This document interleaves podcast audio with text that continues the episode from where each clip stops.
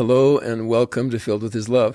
When social media came along, we found new ways to become estranged from one another. That may be a strong statement, but it's very true. It's called ghosting. Ghosting happens when someone cuts off all communication with another person or a group of people with no explanation at all. This kind of estrangement wasn't as easy in the old days.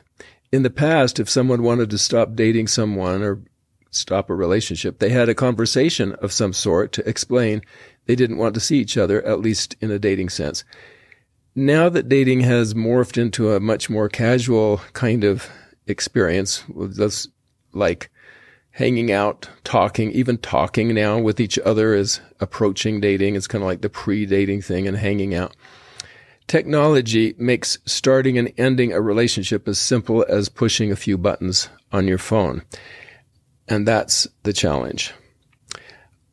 I liked a recent article by Glenn Geher entitled, his last name is Geher, entitled, Why Ghosting is Bad for Our Mental Health.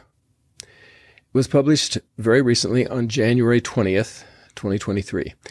In the article, he discusses data he and others have collected during the past few years on the practice of ghosting and how it can lead to serious emotional problems. Let's face it, anytime someone stops talking to you for any reason, it can be painful. But when someone stops with no explanation at all, it's doubly painful.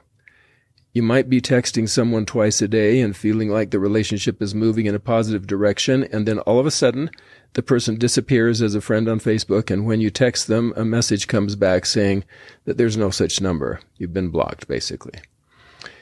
Here's how Geher, the author of the article, summarizes the findings from several studies he and his colleagues did. These are his words. I want to remind you that when we talk about traditional estrangement, we find that nearly 1 out of 4 people have been estranged from someone for at least 2 years. So estrangement has always been pretty common, unfortunately, but enter technology and ghosting, and look what happens. Here's the excerpt from his work. Quote, a deeply concerning broader point of our study on ghosting is this. The number of others whom people are estranged from seems to be rising steeply. That's a powerful statement and something that really ought to give us concern.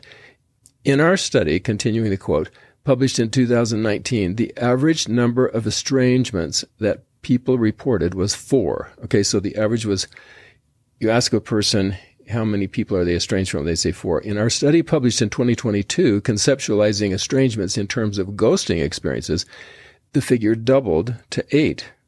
Now, when you do research like this, that's significant because this is a very short period of time, 2019 to 2022. It seems that the rise of social media corresponds to a rise in estrangement experiences. So, social media has led to a doubling of the phenomenon of estrangement.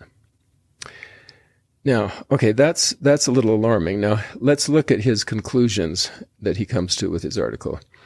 As I said, the average number of people that participants had ghosted was about 8. But here's another interesting finding.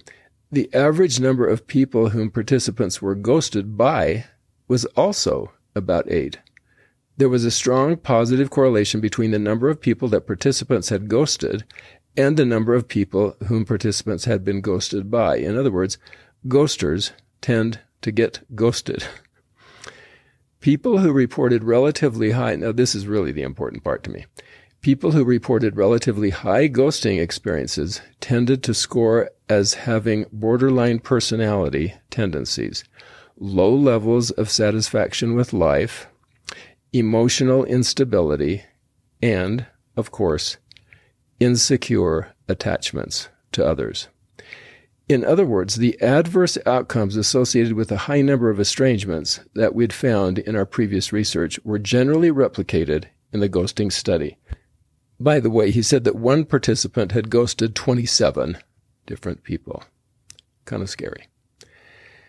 This last finding is so important about ghosting and mental health. People who ghost often have emotional problems, and some of these emotional problems are not minor.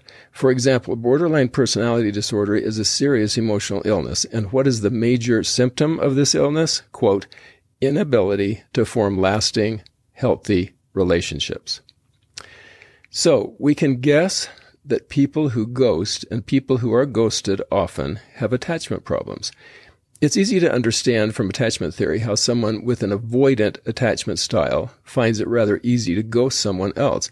These are people who want to go at it on their own, so when someone else tries to form a relationship with them that they are not excited about, they can quickly end the relationship without feeling bad about it and without telling them why, without saying anything, just ghosting them.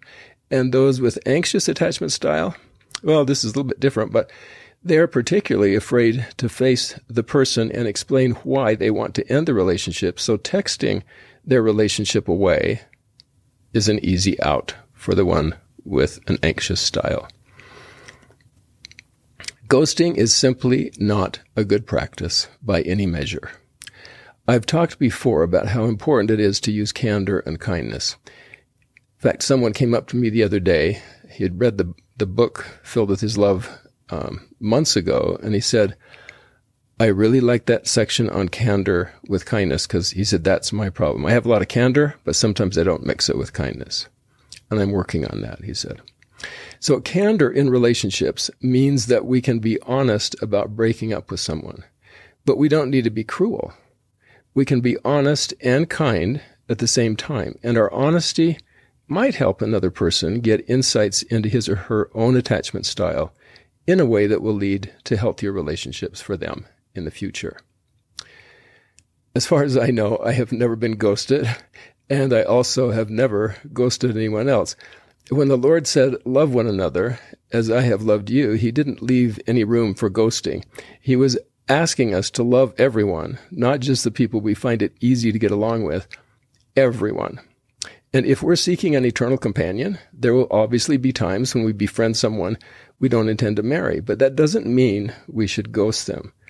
We should break up with candor and kindness. I hope this is helpful. Hope you'll share it if you know someone who might benefit from it. And we'll see you next time. I will always see,